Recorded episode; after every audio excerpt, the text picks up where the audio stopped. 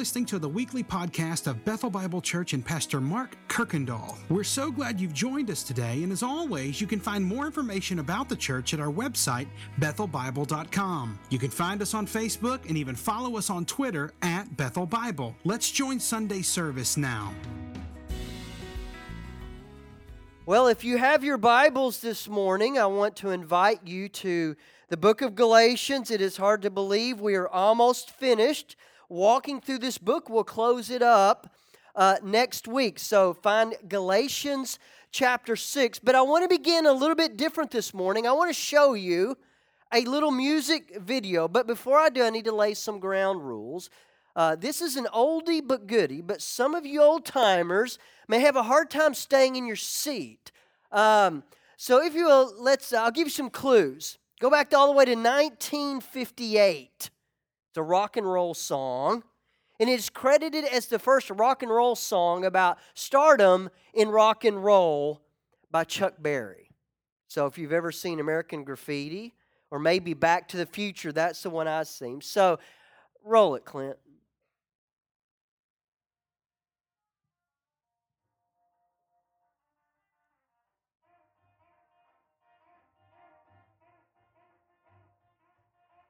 Is it coming back to you?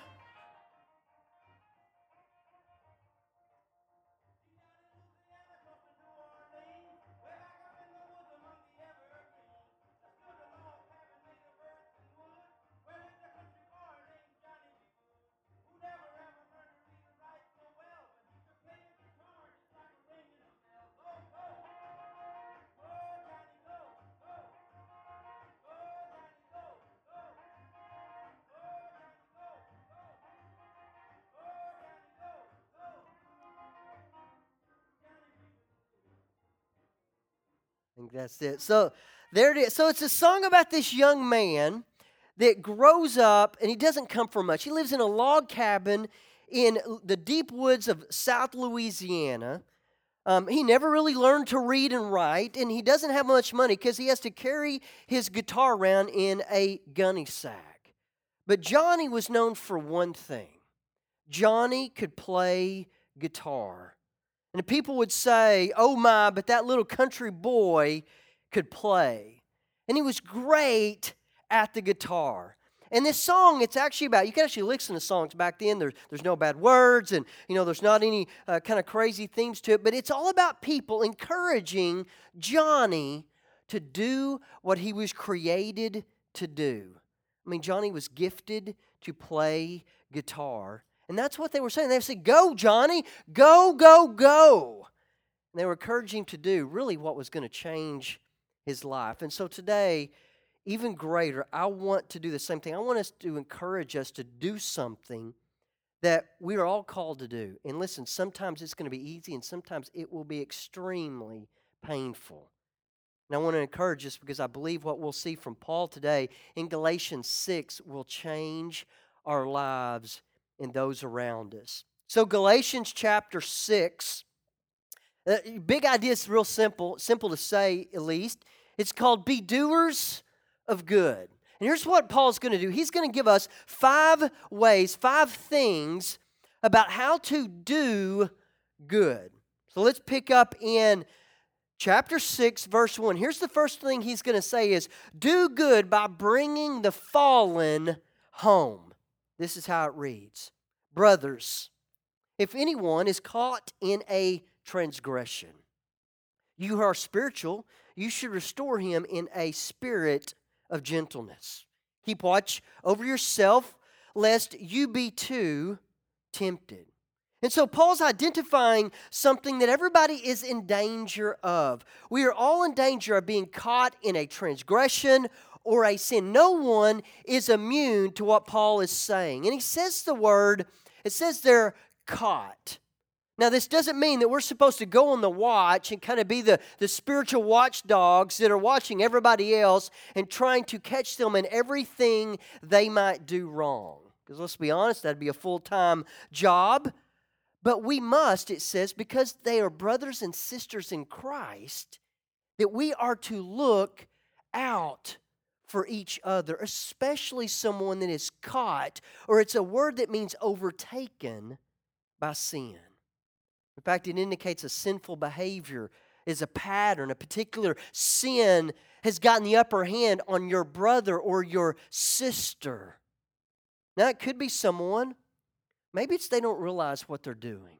Man, I've known people like that. I, have even been in that. Say, I was doing something, I was headed down a path, and I didn't realize the danger, or, or Paul will say the corruption that was going to come from this.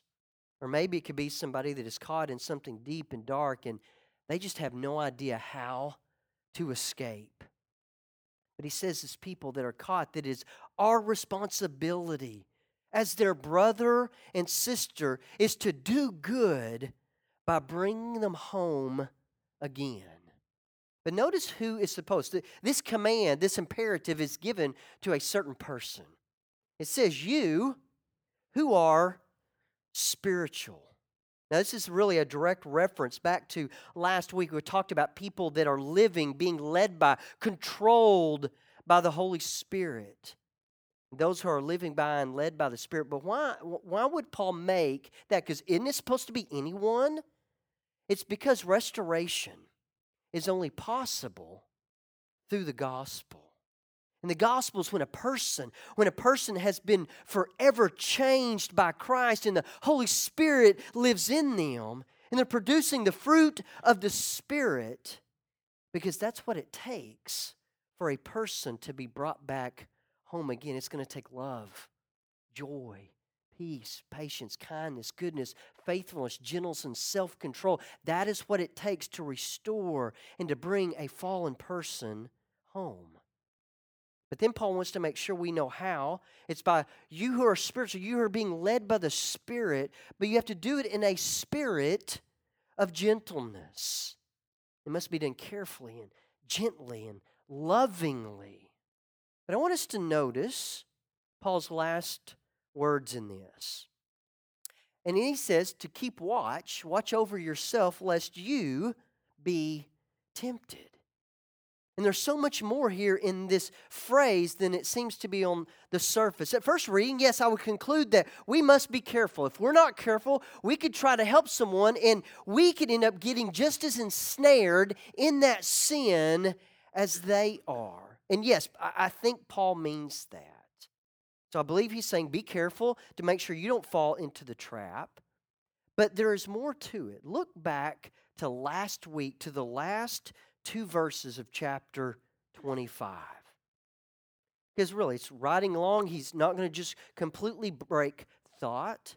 This is how it reads If we live by the Spirit, let us also keep in step with the Spirit. I mean, keep on walking.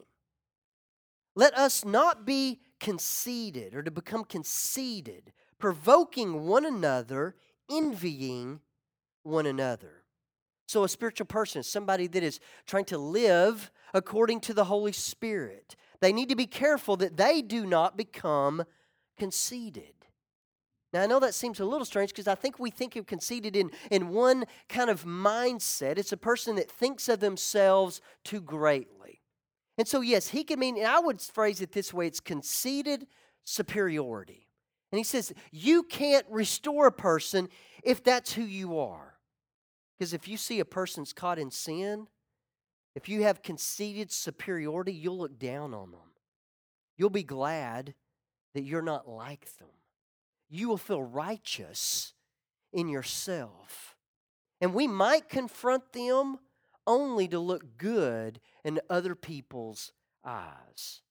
But there is a whole nother side to being conceited that we often don't think about. And it's the opposite of superiority, it's inferiority. So, a conceited inferiority, this is what this person might be about. If we see a person caught in sin, we would actually never go to them because we are envious of the life they have, no matter how sinful it is. We see them, we look at them, we look at how much fun they are having. Look at how great their life is compared to mine and they are doing everything they want to do, and it just looks great.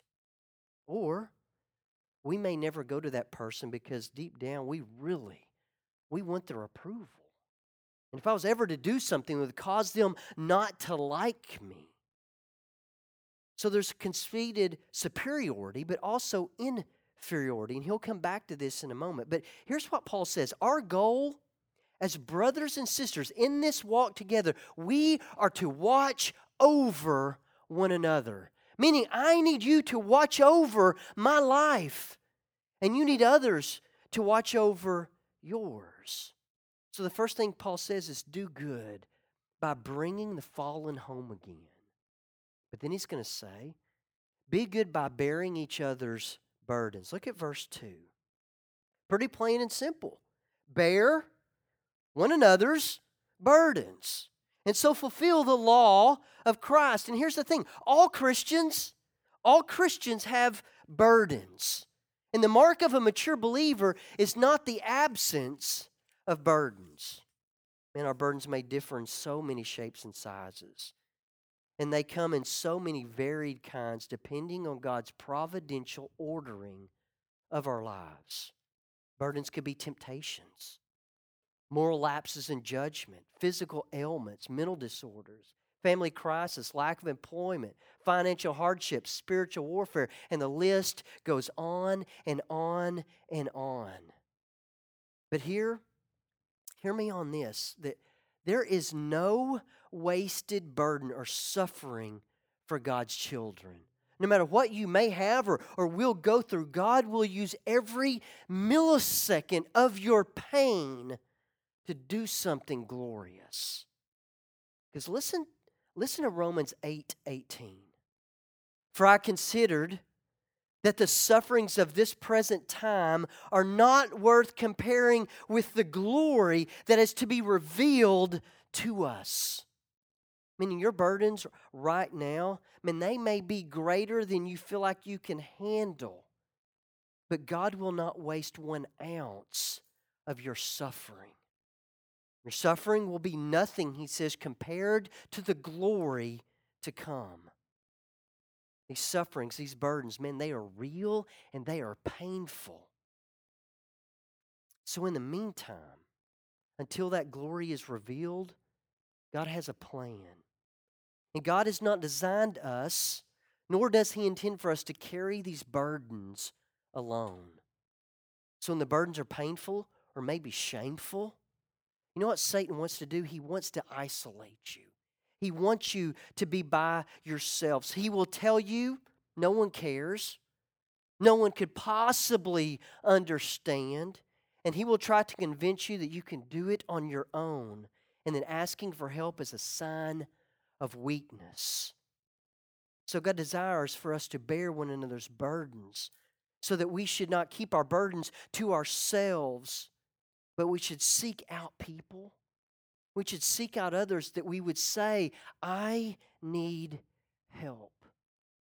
And so I think the question is, man, do, do you have people in your life that you can be completely honest with? And we'd say that's why life groups are so important. You need to be around people that you can build a relationship with, that you can get to that place, or men's or women's Bible studies. Find a community that you can be open and honest with to say, listen, I am drowning here. I have no idea how I'm going to get through this.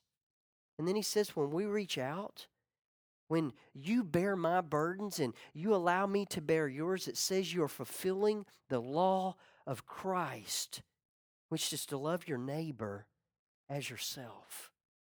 But once again, what really will hinder this is that idea of being conceited. Look at verse 3. If anyone thinks he is something when he is nothing, he absolutely deceives himself. And so, this is another way of saying listen, you cannot bear each other's burdens if you are conceited. Because think of it, think of conceited superiority in helping. We'll look at people and we'll think, what's wrong with them? Man, their problems, man, they're nothing. They're nothing compared to what I have. Or I'm just too busy to help others. You know, I don't want other people seeing me help them because of what they might think of me. And Paul says that's a conceited superiority, but it also helps to see it in us asking superiority say, listen, I don't need any help. I can do this on my own. I don't want to be seen as weak or needy like those people. so we refuse to help or we refuse to ask. But there's also the idea of conceited inferiority in asking. If you're helping someone, I'll help them because you know what? Then they owe me. Or in asking for help and being conceited, but, but in an inferiority way, man, I'm not worthy of anyone's help. I'm not good enough. I am so far beyond God's goodness. How can anyone ever want to help me? So Paul says that you must be humble enough to ask for help and humble enough to help others.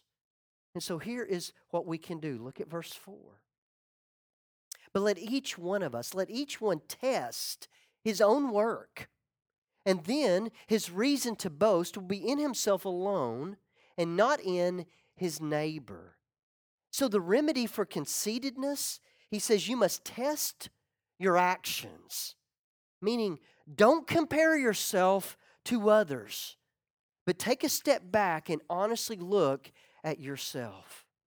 Do I believe I'm beyond God's grace and beyond his forgiveness or help? That's conceitedness. Do you find yourself being intolerant of others and their errors? It's conceitedness. So now look at verse 5 because this is interesting. Then he says, remember, bear one another's burdens, he says. But verse 5 for each will have to bear his own load. And didn't he just say, bear one another's burdens? And now, Paul, you're saying I need to bear my own. And this is why words are so important. Because in verse 2, it's the idea of burden, it's the idea of carrying a weight that is too big for one person to carry. It's something that you need help with. It's a heavy weight. But in verse 5, the word load is the closest thing to like a backpack. And meaning, we all have a different set of, of difficulties. We all have things that we have to carry. We are expected to bear ourselves. Paul says we must do that. And I think what Paul is saying is that we need to always make sure we're balancing is this something I need help with? Or is this something God is calling me to do on my own? Because I think it keeps us from being needy, keeps us from always being draining those around us. But we always have heavy burdens. And what we do not need is we do not need to do these on our own, and we don't need to be afraid to ask. So the second thing he says is do good by bearing each other's burdens. And then he's going to say, do good by encouraging. Look at verse 6. Let each one who is caught or taught the word share all good things with the one who teaches. So it's describing this relationship between a teacher and, and a student. And really, times this is a proof text for kind of paying pastors. And listen, I'm so thankful for this verse. I really am. And I'll tell you, I am so thankful for Bethel. Bethel, you You've always taken care of my family. But it is so much more than just a paycheck. I have people that care for my soul. They're, they're checking up on me about my energy for the next week. They're making sure that, that I'm, I'm in a healthy place emotionally. But you know what? I'm not the only one around here that needs encouragement. And I, I told Marla last night, I said, I finally found it. I, I hate the word volunteer. I hate it, hate it, hate it, because it, it's not what we're doing here. So I like the word investor. We have so many investors that gathered this morning to teach your children in the nursery, the preschool, the elementary, the, the middle school and high school, even into our adults. And right now, there are even some people that have chosen to go and invest upstairs in our preschool or in our nursery, and they are teaching our children. And we need to be thankful for all those investors. And we need to let them know it. We need to encourage them. And so I was saying in June, we're about to promote. The challenge make sure you know who your children's teachers are. Send them those notes of encouragement. Find a gift card just to say, Thank you for investing in my family. Or better yet, invite them into your home. So Paul says, do good by encouraging. And then he's going to say, Be good by believing in the harvest. Look at verse 7. Verse 7 says, Do not be deceived. So once again, he urges the people, Don't be deceived. Don't be fooled. Now, the first thing was, people were being deceived that you could actually earn God's approval. It was based on what you did. Your works are what God looked at, and He chose, okay, you're acceptable, but you need to keep working. Paul says, don't be fooled, don't be deceived. But here, it's different. Paul is saying, don't be deceived by forgetting about the harvest. And I'm going to show you what I mean by that in a minute. The Judaizers, this is what they were saying.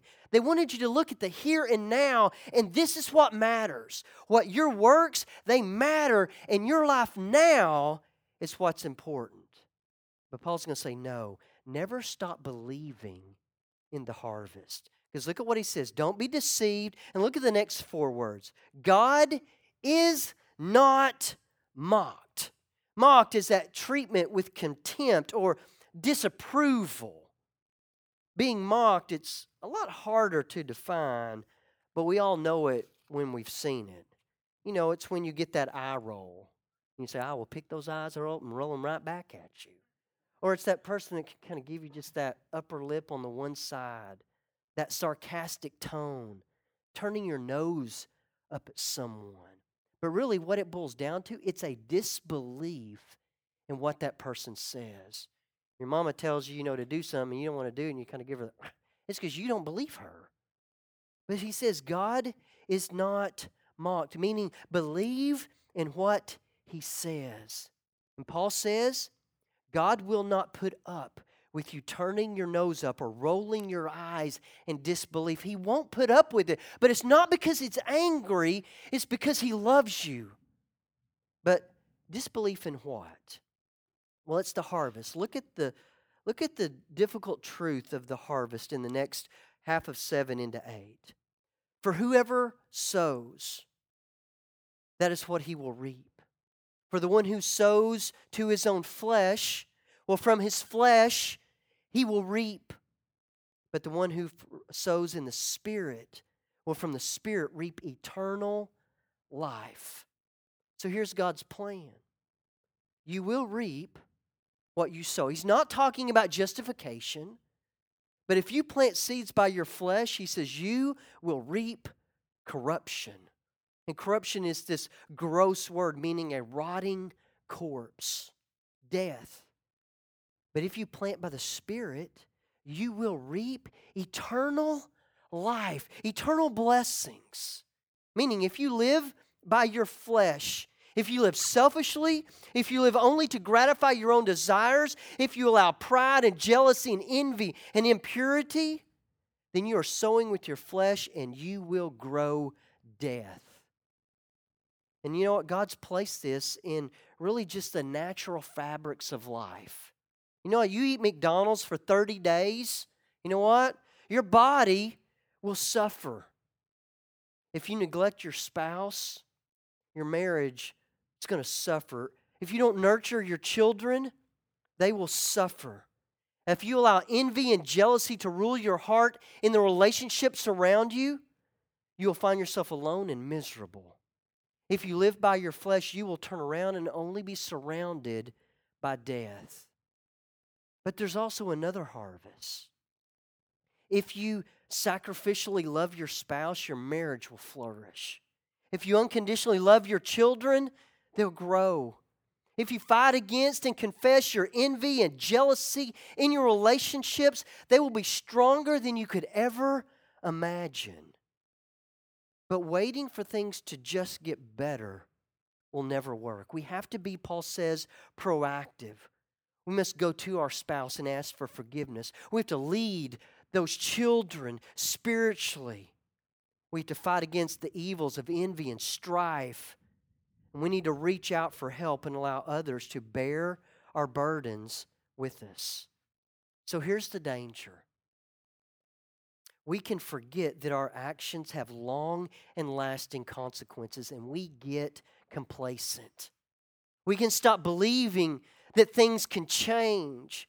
We can stop believing in the truth that there will one day be a harvest And if we're not careful, we will look around and be surrounded by a sea of death and loneliness and broken marriages and children that want to have nothing to do with us and no one we can trust. So I would ask us all where in your life are you forgetting the harvest? Where do you need to step up? And where is there any unconfessed sin? And so Paul says the best thing, the good thing to do is by good, be good by believing in the harvest. But then he gets to the last one. And I know for many of us, this right here is what we need to hear. Paul's going to say, do good by never giving up. Paul follows all this up by saying, listen, I know, I know it's hard. I know you're getting weary. I know some of you are weary today or you've been in the past. You know, some of us are in relationships where it seems like you're the you're the only one trying. Some have been fighting an illness and they have prayed and prayed and nothing nothing seems to happen. We've had circumstances that have brought huge amounts of discouragement. Some of us have children that have walked away from the Lord and nothing seems to make a difference in their lives. Some are sick and tired of going from job to job and barely making ends meet. And here's what Paul says do good by never giving up. Look at the last two verses. And let, and let us not, let us not grow weary of doing good. He says, I know it's hard. I know you want to give up. For in due season we will reap. And if we do not give up, so then, as we have opportunity, let us do good to everyone, especially to those who are of the household of faith. Because let's be honest, it is hard. It's hard to continue to do the right thing each and every day for so many different reasons.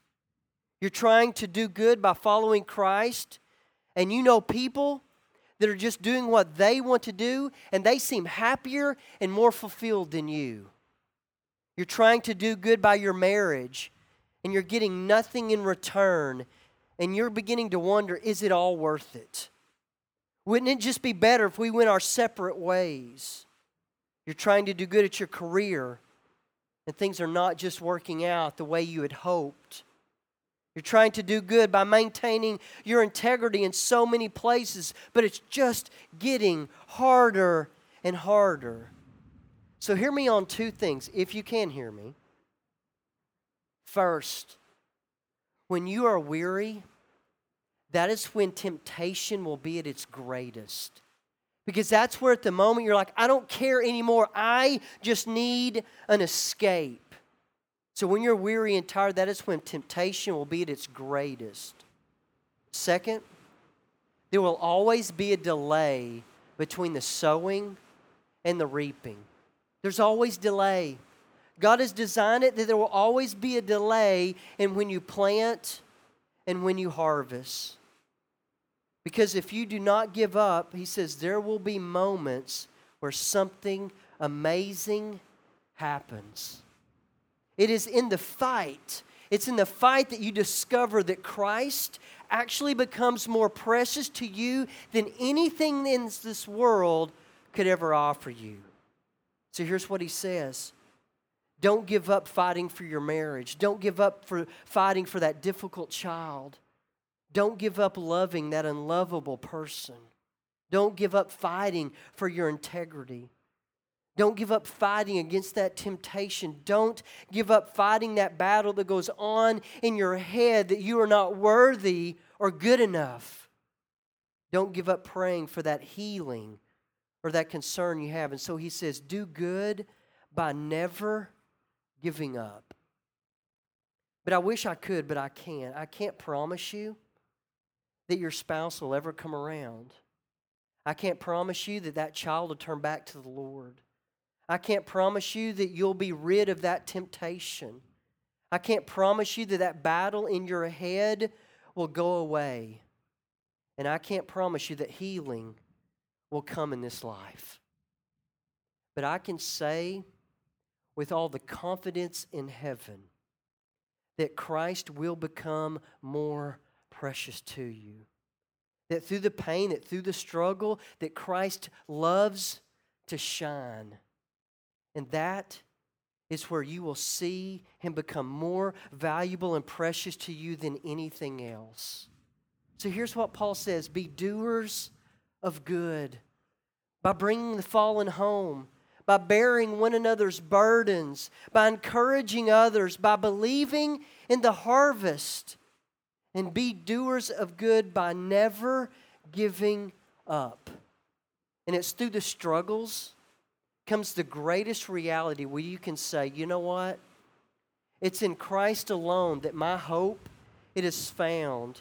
It is in him that I realize now that he is all that I need. And so hear Paul this morning say, Be doers of good. Thanks again for listening to the podcast today. We hope that you were blessed and encouraged. And if you have any questions or comments, we want you to let us know. Simply send your thoughts to questions at bethelbible.com. Thanks for spending time with us, and be sure to join us next week on the Bethel Bible Podcast.